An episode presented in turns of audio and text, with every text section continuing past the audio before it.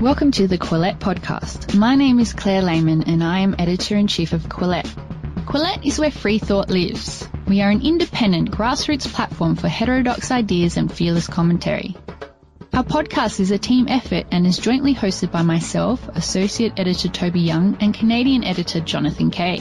You can support our podcast by visiting patreon.com forward slash Quillette and becoming a monthly patron. By becoming a monthly patron, you'll also receive our weekly newsletter. We have the right to work in an environment free from the ever present terror that any unverified student allegation of racism or any other ism has the power to crush our reputations, ruin our livelihood, and even endanger the physical safety of ourselves or our family members. That should just be obvious, but it isn't, and nobody's talking about this. Welcome to the Quillette Podcast. I'm Jonathan Kay. That voice you just heard belongs to Jodi Shaw, a student support coordinator at Smith College, an elite private liberal arts women's college in Northampton, Massachusetts. As a humble administrative worker, Miss Shaw has relatively little power and prestige on a campus where the typical professor makes $140,000 a year, the college president makes almost $600,000, and tuition and board cost about $70,000.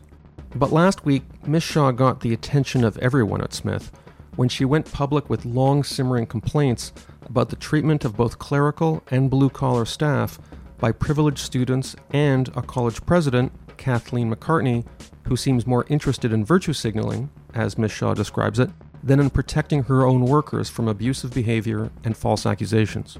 On Tuesday, Ms. Shaw put her complaints on YouTube in a video titled Dear Smith College, I Have a Few Requests. We heard an excerpt from that in the opening segment. But when I spoke to her, it became clear that her frustrations, and those of her colleagues, seem to go beyond the general complaints she makes on YouTube. As you will hear, the toxic atmosphere on Smith's campus originates in large part with a very public July 2018 allegation against a group of kitchen and custodial workers by a Smith student named Oumou Kanoute. In a Facebook post that got picked up by national media at the time, Miss Kanoute claimed that these workers had called campus security when they saw her in a dormitory living room merely because she's a black student on a mostly white campus.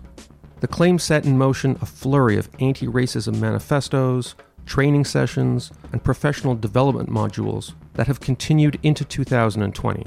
Meanwhile, the reputation of these kitchen and custodial workers were destroyed, with the president of the university herself sending out emails suggesting they were racists. But there was one problem with that narrative.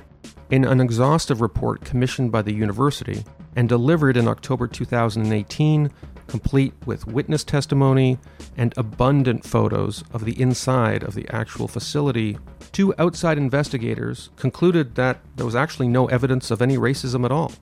And yet, the university never moved decisively to clear the names of the accused workers, nor to push back on Kanoute's efforts to expose their identities publicly. To this day, in fact, at least one of these workers receives death threats, all because of a racist incident that simply never happened. On Sunday, I spoke to Jodi Shaw about all of this and what her work life has become on a campus that Miss Shaw describes as a place of fear and distrust behind a facade of social justice. Here are excerpts from our conversation. Can you explain what happened in the summer of 2018? It seems like it really amped up a lot of the stakes around race on campus. What happened was on July 31st, 2018, a student worker who was working on campus at the time went into a dining hall on campus. During the summer, there are many programs on campus, and they these programs get assigned to houses, and these houses have dining halls. And this particular student worker went into a dining hall that she was not assigned to. However, the dining staff in that dining hall recognized her as a student and said, Oh, hey, there was a friendly greeting. And the student took whatever food she wanted and she left or the dining staff thought she left. And then the custodian of that house was closing up the house and he saw a person lying on a couch in the living room. They have pictures in the report of the the double glass doors he was looking through. There was a big teddy bear there, and apparently he could not see much, but he saw that there was a human lying on the couch, and he was not even clear of the gender of the person. At the time, staff were being told if you see something, say something, no matter how insignificant. So I think it's it was perfectly appropriate for him to call campus police, which is now known as campus safety, which he did. And campus police came and our campus police do not carry guns. I just want to clarify that. And apparently there was an exchange and the officer didn't find any issue. And then the next day, so the dining staff who had talked to the student, in one staff in particular, she had not seen the student again and not even really been aware that anything had been happening in the living room when the, the campus police had been called or anything. She didn't even know what was going on until one day or two days after her friend called her and said, You know, you're on Facebook. And this particular individual is not on Facebook. And so when she found out that she had been accused of apparently telling the custodian to call campus police or something of that nature, and so the student published her information, her identity, and said, This is the person who called campus police on me, or this is the person who instigated the call to campus police on me, or incited the custodian. And the student didn't know the identity of the custodian, and she tried to find the custodian, and she ended up posting another staff member's information online because she thought it was that staff member. And that staff member turned out hadn't even been at work that day, but still received some pretty threatening mob like behavior online. That's my understanding. Until the student finally said, Oh, I'm I'm sorry, I, that actually was not the person. she just still does not know the identity of the custodian but she tried very hard to find out the identity so that she could post it on social media in the investigative report, it lists her demands that she wanted an apology. She seemed to want the university to shame these individuals. As the days went on, she also had other demands about reforming the curriculum and anti racism training and that sort of thing. The national media got involved in this. The narrative that emerged was, was this poor young black woman who was just going about her business in a university building, and these two evil white people sicked the police on her. Is that the narrative that unfolded? Oh, yeah on campus as a staff member, we immediately received a letter. We received two letters, one from Amy Hunter. Now, Amy Hunter is the compliance officer for the Smith College. It's the Office of Equity and Inclusion. So we, immediately we were issued these two letters, one from Amy Hunter, who's the compliance officer. She said, Smith College does not tolerate race or gender based discrimination in any form. Such behavior can contribute to a climate of fear, hostility, and exclusion that has no place in our community. So we received that letter, and then we received another letter from the president. This incident has happened, and we will not tolerate racism on our campus. So it was immediately assumed that a racist incident had happened. And I want to point out that Smith College has a process for processing complaints of racial discrimination or harassment, so on and so forth, that this individual, this student, did not go through a formal complaint process. Well, I have right here the president's letter, and this is August 2nd, 2018, two days after the non incident took place. But, and I'll quote from it this painful incident reminds us of the ongoing legacy of racism and bias in which people of color are targeted while simply going about the business of their daily lives. It is a powerful reminder that building an inclusive, diverse, and sustainable community is urgent and ongoing work. I mean, this is the president, the Kathleen McCartney. Sounds like she's judge and jury here. Did you get the impression that that this was a slam dunk racist incident? Oh yeah, oh yeah, I did. I mean, that's pretty heavy language. And so everyone on campus was like, oh, this is so terrible. And how could this happen? And Smith has a lot of work to do. We believe that, or I did at the time. They went out and they got experts to examine what happened in July 2018 during this incident. And they came out with this report, I believe it was in October. And the report is actually quite a stunning document because it concludes I'm going to read from the conclusion. The investigation did not find that the evidence was sufficient to show that the reported party, that's the student who was on the couch, was discriminated against with respect to the incident. The investigation did not find that the dining employee engaged in the behaviors complained of by the reported party. The investigation determined that the caller, this is the custodian, had a legitimate, non discriminatory reason for contacting the campus police. And then it goes on to say that the campus police behaved in an appropriate way.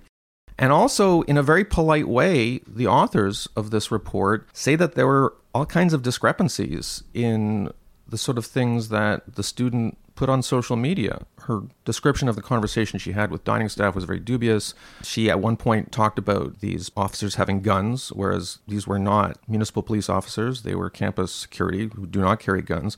One would think that this complete exoneration of these two staff workers at the school would be broadcast far and wide on campus. Is that what happened? No, that's not what happened. I believe the president released a letter urging us to read the report in, in the entirety. It's interesting because she starts her letter off, and this is at the end of October, by saying we are committed to an inclusive, diverse, and equitable community that commitment was tested last summer when a Smith employee called campus police about a student of color and questions were raised about whether the call and police response were motivated by racial bias. So she starts off the letter that way. And then she says, Today, I write to share the conclusions and recommendations of an independent report into the events of July 31st so we can better understand what occurred, learn from the experience, take restorative action, and chart our way forward together. And then she has a link to the report. And she goes on to say the report's findings are important in two respects. First, they provide a foundation for potential reconciliation and healing. What, those, what does that mean? for those, the report showed that nothing racist, nothing racist had happened. And here you have the president of the university, Kathleen McCartney. If you hadn't read the report, and very few people are going to read, it's over 100 pages, the report, not to mention all the exhibits, which include three pictures of teddy bears. reconciliation, healing. Yeah. The subtext is that something horrible happened. We weren't able to nail mm-hmm. the perpetrators on the letter of the law, but there's a lot of racism here. Yeah. That sounds like the subtext here. But when this came out, did it change people's minds or had people simply moved on? I think the atmosphere was still like, oh my gosh, there's so much racism and we have so much work to do. I mean, she even went on to open the, the Helen Hills Chapel for students and staff and faculty who wanted to gather, to reflect, to share. I saw that. Did, did anybody come to that? because there was this long letter about how we need to come together and reflect. Like the word reflection appeared a dozen times. Did people show up and reflect? I don't know. I didn't go, but it but yeah, it's really interesting that she puts this. This is the letter to let us know what the conclusion of the investigation was. And the first five paragraphs are about this need to come together in reconciliation and healing. The message to me is that the college still believes this was a bias related incident. A week before this president's letter, which came out October 29, 2018, Kathleen McCartney, the president of Smith, sent out a blast titled Employee Diversity and Bias Training announcing that the college has partnered with a third party group to provide training on diversity and bias for staff and faculty. The training will cover issues of identity, power, and privilege, and will offer tools to promote a culture of respect. Culture of respect, I think we'll talk a little bit about that later. And it says, I recently completed the training and found it to be valuable. Again, all of this was set in motion by an incident that, as a report that would be published a week after this letter came out showed that there was no racial bias at play at all. Some decision was made that this non incident was going to be used to create this whole additional apparatus of anti racism on campus. Yeah, that is definitely the sense I get. All of this training, and then we had a, an entire day of inclusion on campus. So, what do you do during a day of inclusion? Various workshops and activities and dialogues and discussions. And everyone had the option of taking the day off from work in order to attend these various events based on diversity and, and racial justice. It's time for a short message from Blinkist. If you're the type of person who reads Quillette and listens to the Quillette podcast, you also might be the sort of person who reads a lot of books. But like me, you probably never have enough time to read quite as many as you'd like. And that's where Blinkist comes in. Open the Blinkist app on your phone, tablet, or browser, and suddenly you're able to read or listen to expert 15 minute summaries of popular nonfiction books For one low price, you get unlimited access to the entire Blinkist library. There are 12 million people using Blinkist. For some users, it's the soundtrack to their daily slog through traffic. Others read Blinkist on the subway.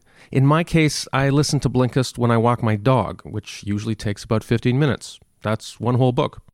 Go through the Blinkist catalog and you'll find all sorts of big brain books like Upheaval by Jared Diamond and Sapiens by Yuval Noah Harari. But they've also got those business books you see in airport swivel racks, not to mention the Communist Manifesto by Marx and Engels, and of course, 12 Rules for Life by Jordan Peterson. In some cases, the Blinkist summary is just enough for me. Other times, I'm so interested that I go out and buy the book and read it cover to cover.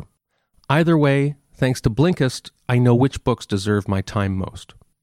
Right now, for a limited time, Blinkist has a special offer just for our audience. Go to blinkist.com slash Quillette. Try it free for seven days and save 25% off your new subscription. That's Blinkist, spelled B L I N K I S T, blinkist.com slash Quillette to start your free seven day trial at 25% off. And now, back to our podcast. January 30th, 2019. This is several months after a third party report came out indicating there was no proof of any kind of racism that had taken place in July 2018. This is Kathleen McCartney, president, saying, as you know, a painful event led us to reassess and recommit to making Smith a place where each of us feels included and valued. What painful event? I mean, you could say it was painful in the sense that several blue collar workers on campus had been falsely accused of racism. Did the president or Amy Hunter or anyone apologize for their role in smearing two blue collar workers falsely accused of racism? Uh, no, that's not what happened. The weird thing here is in normal organizational behavior is that leaders of organizations put a smiley face in their organizations and say things are great. At Smith College, it seems like exactly the opposite. This unrelenting campaign to convince everybody that she is presiding over a hive of racism. It's almost like we want there to be a big, big racist problem on campus. Councils were formed I mean, we all had to do this bias training, which in my mind was a ridiculous training because it's now assumed that we all have bias and that the bias training will cure us of it. I normally try and keep it together during these interviews, but this actually makes me furious. I'm guessing the president of the university and Amy Hunter and all of these people, are, they're well paid individuals. They seem to have just thrown these two one is a dining worker, one is a custodial worker. These mm-hmm. are working class people, but it seems like the president of Smith was willing to throw them under the bus uh, for what? To oppose a non existent racist incident? I went through the media trail and CNN covered it, Boston media covered it, in, in, all of the coverage. And again, again, this was in 2018, and it was before the truth came out in the report. It was all like she was a victim of racism. There was one side to it.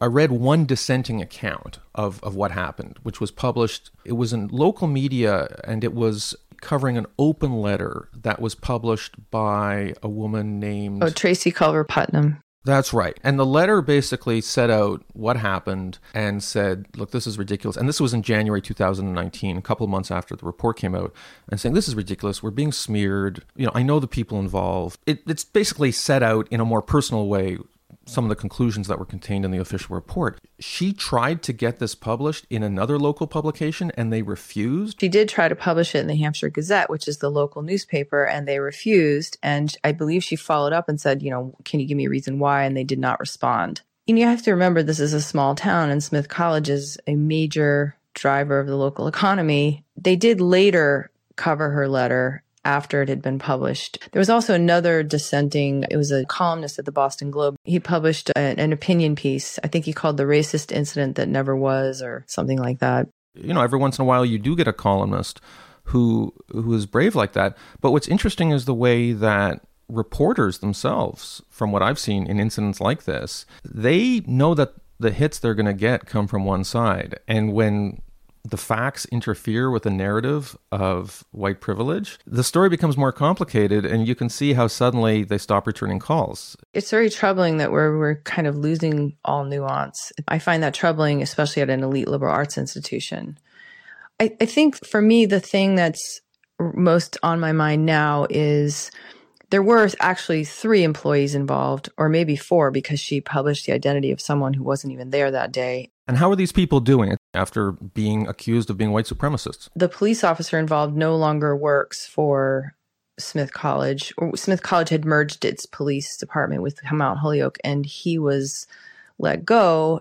I think in, in May, April or May, it was the spring after that. And I heard for unrelated reasons, but many people on campus suspect that it has something to do with this. I think he was known as Officer Bob. Is that? Yes, he was beloved. And Smith is a small place. People know people. In fact, Officer Bob knew Oumou Kanoute, uh, which is one of the reasons the interaction was so friendly, as I understand it. Yeah, he knew her. He recognized her. He's like, oh, hey, how's it going? Yeah, he was beloved on campus. One student in her graduation speech even mentioned him and thanked him for being part of the community. I mean, he'd been at Smith for 35 years. There's another staff member who was not even in the room. Remember, uh, the student claims that there were two people kind of pacing around the dining staff worker and the custodian. And so the student continues to engage in behavior that I believe is injurious and harmful to this dining staff member who actually was not in the room and had no knowledge of what was going on in the living room until the next day or a few days later when she found out it was on Facebook and that she was named. And so this person has continued this to this day. Whenever a video is released that goes viral of a black person being killed by a police officer, for example, she still gets phone calls telling her that she should be dead and she gets notes thrown in her car. This is real damage. This is a person who is now on furlough and is the head of her household. And she is being continued to be harassed because of the students' relentless social media campaign and because of Smith's refusal to correct that narrative and, in fact, just pour more gasoline on it with all these initiatives and helping to stoke the assumption that this was a horrible racist incident. That to me, it's one of the biggest moral failings I've ever been privy to in my life. The custodial worker who noticed there was someone in a room where they shouldn't have been in a facility that was closed and that would have children in it under a school program, that that custodial worker, the caller, this is a blue collar worker. I just looked up some university president salaries. And there's an article in 2018. It looked at presidents of America's private colleges and universities. Quote Smith College President Kathleen McCartney earned the most in total compensation in 2016 at $568,449. Does your annual salary approach six hundred thousand dollars? Because that would be awesome if everyone was making six hundred thousand dollars. It would. it would be really awesome. No, I'm actually shocked by that figure. I wow. And maybe she took a massive pay cut since then in recognition of her privilege. Some people call me conservative in my politics. I interview a lot of liberals, a lot of progressives. You're an employee at Smith College. I think you're an alumnus of Smith I College. I am, yeah. I'm guessing you're not like a Breitbart reader or like a huge Donald Trump supporter. the climate on campus is really progressive, which is fine. Elite colleges historically have had a very progressive. But part of being a progressive has meant standing up for the little guy or the little woman, people who don't have a lot of money or power. Here you have somebody making almost $600,000 broadcasting the false claims of a student, and who knows what she's endured in life, but she was a student at an elite college on a sofa looking at an iPad. And that person's account, even after being essentially debunked, was used to smear a blue collar worker doing his job. I mean, he had been told to call campus security if there was anything that was out of order. If, if you see something, do something was the instructions they were given. How is that progressive? it's definitely not progressive. And that is why, partially why I felt the need. I had to start speaking out. I invited you on this podcast to interview you, and now you're just, you have to listen to all these little speeches I'm giving you. But I'm a privileged person. I'm not the first person in my family who went to university.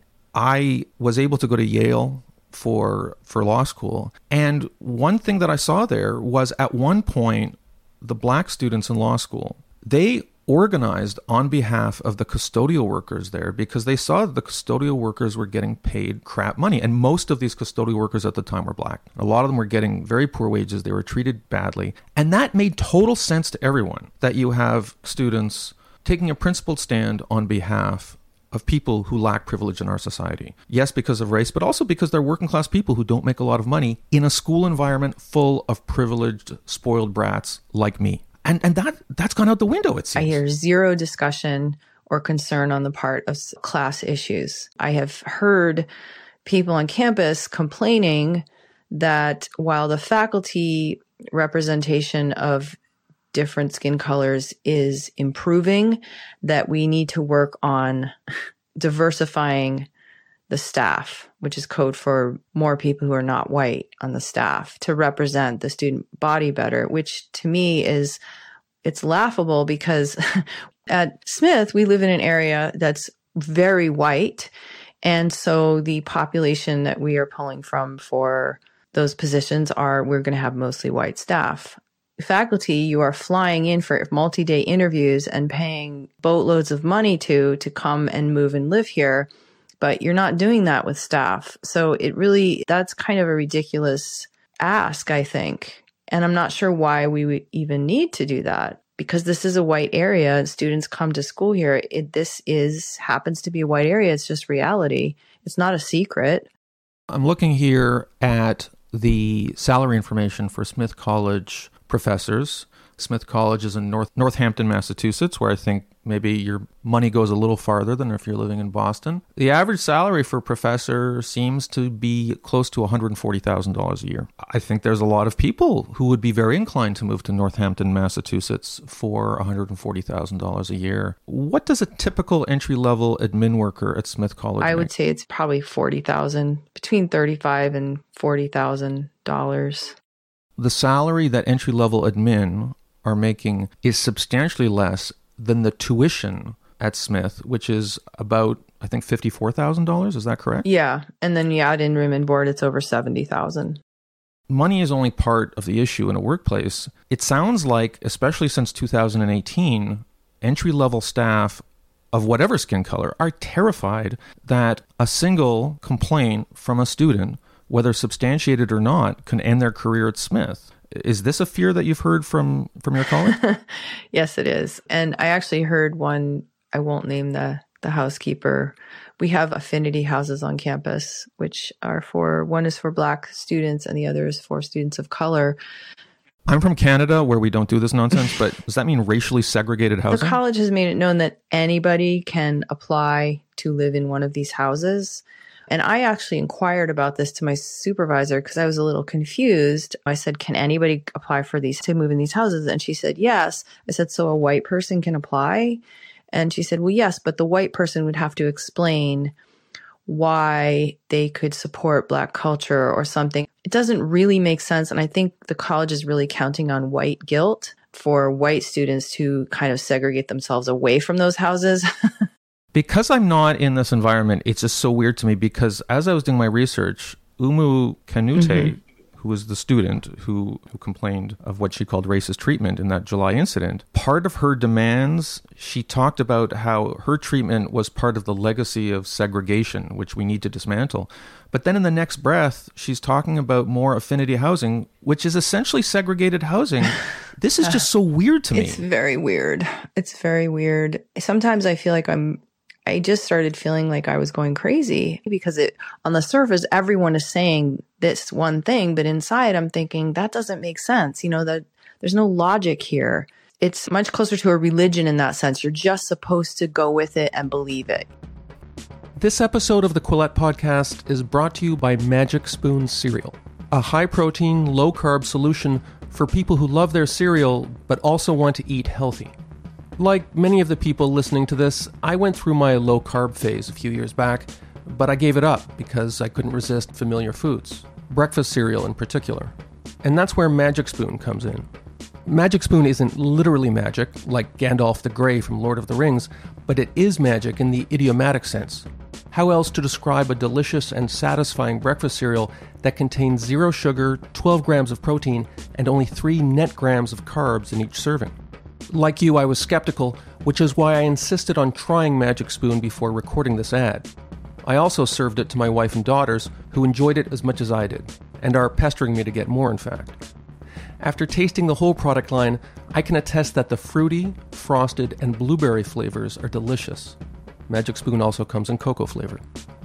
I'm also supposed to emphasize that, as well as being low carb, Magic Spoon is keto friendly, gluten free, grain free, soy free, and GMO free. And that's all true, no doubt, but the magic thing about this product, the reason it makes the magic happen in your cereal bowl, as it were, is that it achieves all this without tasting like something you might find in a health food store medicine cabinet. If you want to experience some of the same magic, go to magicspoon.com slash quillette to grab a variety pack. And be sure to use our promo code quillette with two L's and two T's at checkout to get free shipping. And Magic Spoon is so confident in their product, it's backed by what they call a 100% happiness guarantee.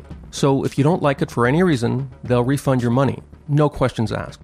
That's magicspoon.com slash Quillette and use the code Quillette for free shipping. Thanks to Magic Spoon for their sponsorship. And now, back to our podcast.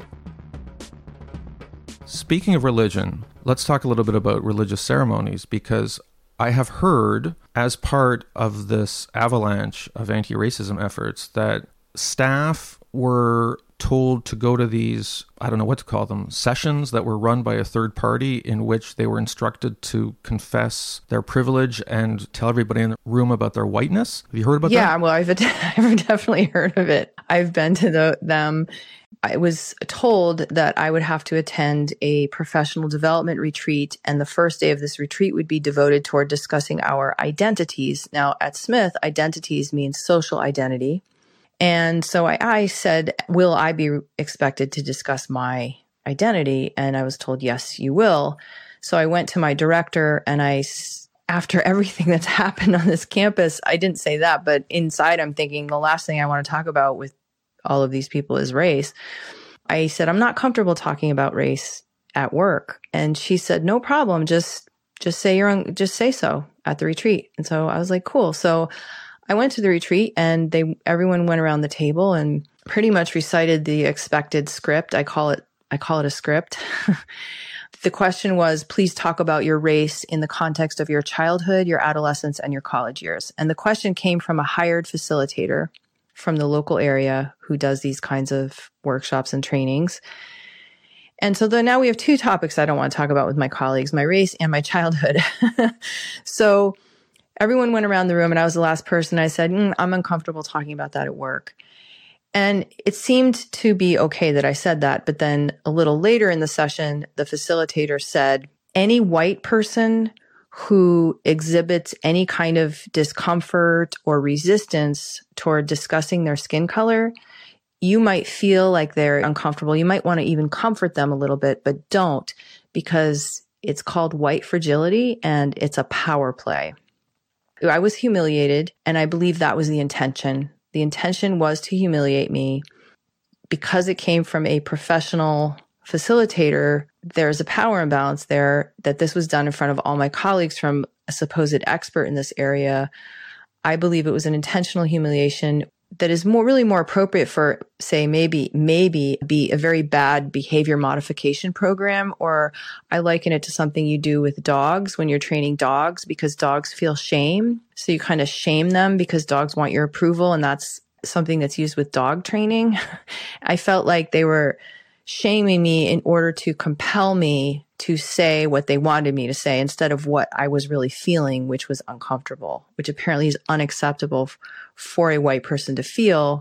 And so that's really the incident when it became clear to me that I can no longer just abstain from these activities. I can't, like, I, I am compelled to actively affirm the script then over the course of the summer, the George Floyd murder happened and, and, all these other things. Smith amped up even more the initiatives and this document toward racial justice at Smith came out, a six page document, quite uh, lengthy with a lot of links in it, links to a scholarly article, which it misquotes, by the way. I'm not sure how many people even read it, but I read it. And I was very disturbed by it because it seems to place even more demands on staff to go to sessions such as the one I went to, for example, or articulate their contributions to equity and inclusion. It's racially hostile, not only to white people, but also to people of color on campus. I believe this paternalistic kind of messaging to people of color that you need more help and you you are mar- so marginalized and oppressed and and white people are so powerful and this whole script that if white people just confess to their white privilege that somehow then that will help the people of color which sets up a de- weird dependency dynamic that I, i'm also really appalled by. Placing more demands on staff who were now about to be furloughed. That's the other piece here. This was in the middle of a pandemic. It was so appalling to me. I, I did make one last plea. I sent an email to several deans and people on the president's cabinet saying, this is a hostile work environment. I will not participate in this. Nobody responded. That was my Hail Mary email. And that's what pushed me over the edge to, okay, obviously they're not listening to me. Obviously they do respond to social media because they responded to the student involved in the incident of July 31st. So I thought, well, if that's what they respond to, then I guess that's what I have to do. It's not surprising that people have been furloughed, given that all sorts of businesses, including colleges and universities, are hurting amid the COVID 19 pandemic. Although, interestingly, it seems like Smith College has money and energy for all kinds of new initiatives, even as they're furloughing people. I'm looking here at it's called A Living Document for Community Comment by Floyd Cheung, Vice President for Equity and Inclusion at Smith. It's called Toward Racial Justice at Smith. Publicly available, we're not telling secrets here, catalogs all these expensive efforts Smith College is doing to eradicate racism, even as it furloughs people who need money to buy groceries. We begin by acknowledging that our country was built on lands originally belonging to indigenous peoples and with stolen labor performed by enslaved Africans and their descendants. Structural racial inequality is built into the very fabric of our nation. As a result, all people of color have historically suffered from the effects of white supremacy just goes on in this vein. Uh, and there's this thing about uh, we must reflect on America's role. The word reflect appears many, many times here. One gets the sense of these people who, of course, still all have their jobs, six figure jobs, sitting around reflecting on how horrible they are, periodically taking time off to fire people who make close to minimum wage, I'm guessing. This is maddening. Try working there. struggling to retain my neutral podcast host voice, but this perverse pantomime of social justice. And it's also hypocritical. Do you feel that in your stomach when you go to work at Smith College? yep. Sometimes I wonder, like, why is nobody else really angry about this? But other people are. I have talked to people one on one, and they're like, "Oh my gosh, this is this is like really ridiculous. I can't believe we're doing this." But we cannot talk about it out loud. We cannot. It's truly the emperor has no clothes. We cannot state what to me is reality versus what you refer to as a pantomime. I think that's perfect. I mean, uh, to say it's hypocritical would be kind. It's actually causing damage right now to human beings, particularly the staff member, to keep this narrative up. And also to, I believe in one of the president's emails, she said, white people are, quote, especially responsible for doing the work of dismantling racism. Well, it happens to be that most of the low, most low, lowest paid people on campus are white. The video you made, which a lot of people have seen, we played a snippet of it at the beginning. What reaction have you gotten? When I first posted it, I, I tagged the college. And so the first, I think the first night I posted it was all thumbs down and negative. She's a Karen. She, this is white supremacist. How can a racist like this be working at Smith College? So on and so forth. And then slowly it turned and suddenly I had over a thousand subscribers and it was so many thumbs up and the comments were so supportive. And thank you so much for saying this out loud, for saying what so many of us can't because we're afraid. And this is part of the problem. This is atmosphere of like severe intimidation that if you speak out, you are going to lose your job. And I did get an official response. Well, I don't believe she was responding to me personally. she sent a message out to the community about the video and the message, and that my behavior is protected by the National Labor Relations Act, which it is, but I took that as code for we would fire her, but we can't. And I actually responded to her letter. I made another video responding to her. I took it as an invitation for discussion. So perhaps she will respond to me well, you're more idealistic than me because um, the administration there seems long gone.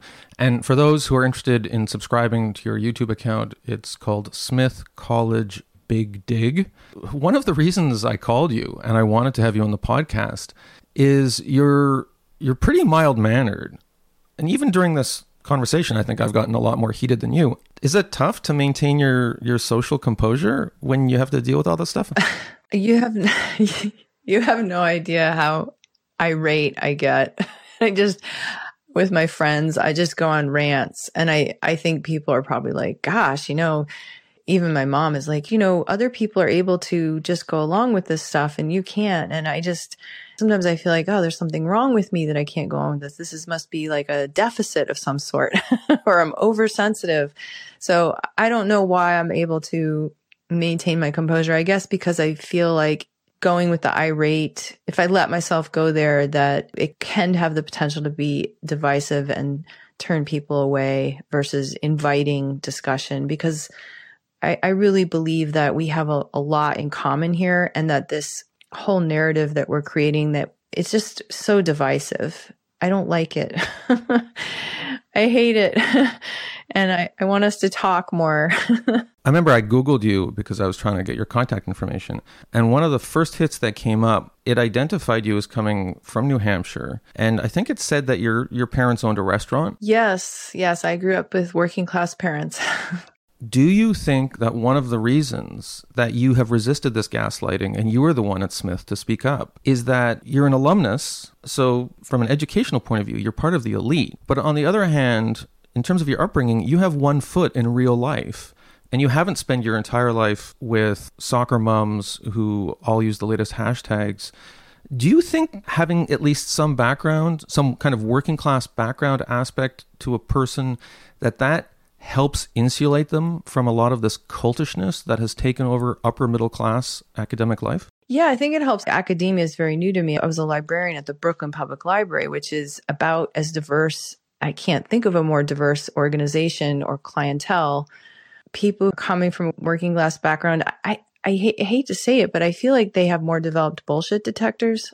Can I say that on here? Oh, yeah. I think it's probably pretty uh, much on a par with a lot of other working class people. I've only been in academia for the past three years and I am appalled. I am absolutely appalled. a lot of people talk about critical race theory and they talk about all these rarefied things and intersectionality. I responded to the story you're telling in a lot more basic way. When I was reading the words that Kathleen McCartney and her subordinates were putting into this these messages to the university community, kicking workers under the bus, they sound like snobs. Like they sound like rich, privileged snobs who are just appalled that people don't know as much about hashtag social justice as they do. There's a lot of posturing going on. There's a lot of the white savior stuff, in my opinion. I went to a, workshop and I was just appalled. I was inside of literal Twitter feed. That's what it felt like.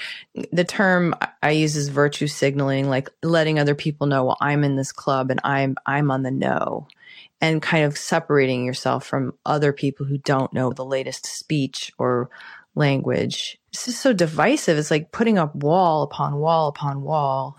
And it really bothers me if Smith wants to start having authentic conversations and talk about equity and inclusion, then it really should start with an honest reconciliation of what occurred on July 31st, 2018, and clear the names of the individuals involved and hold the student accountable for what I believe is harassing behavior that continues to this day. Jodi Shaw, thank you so much for being on the Quillette podcast. The YouTube channel is called Smith College Big Dig. Thanks for having me.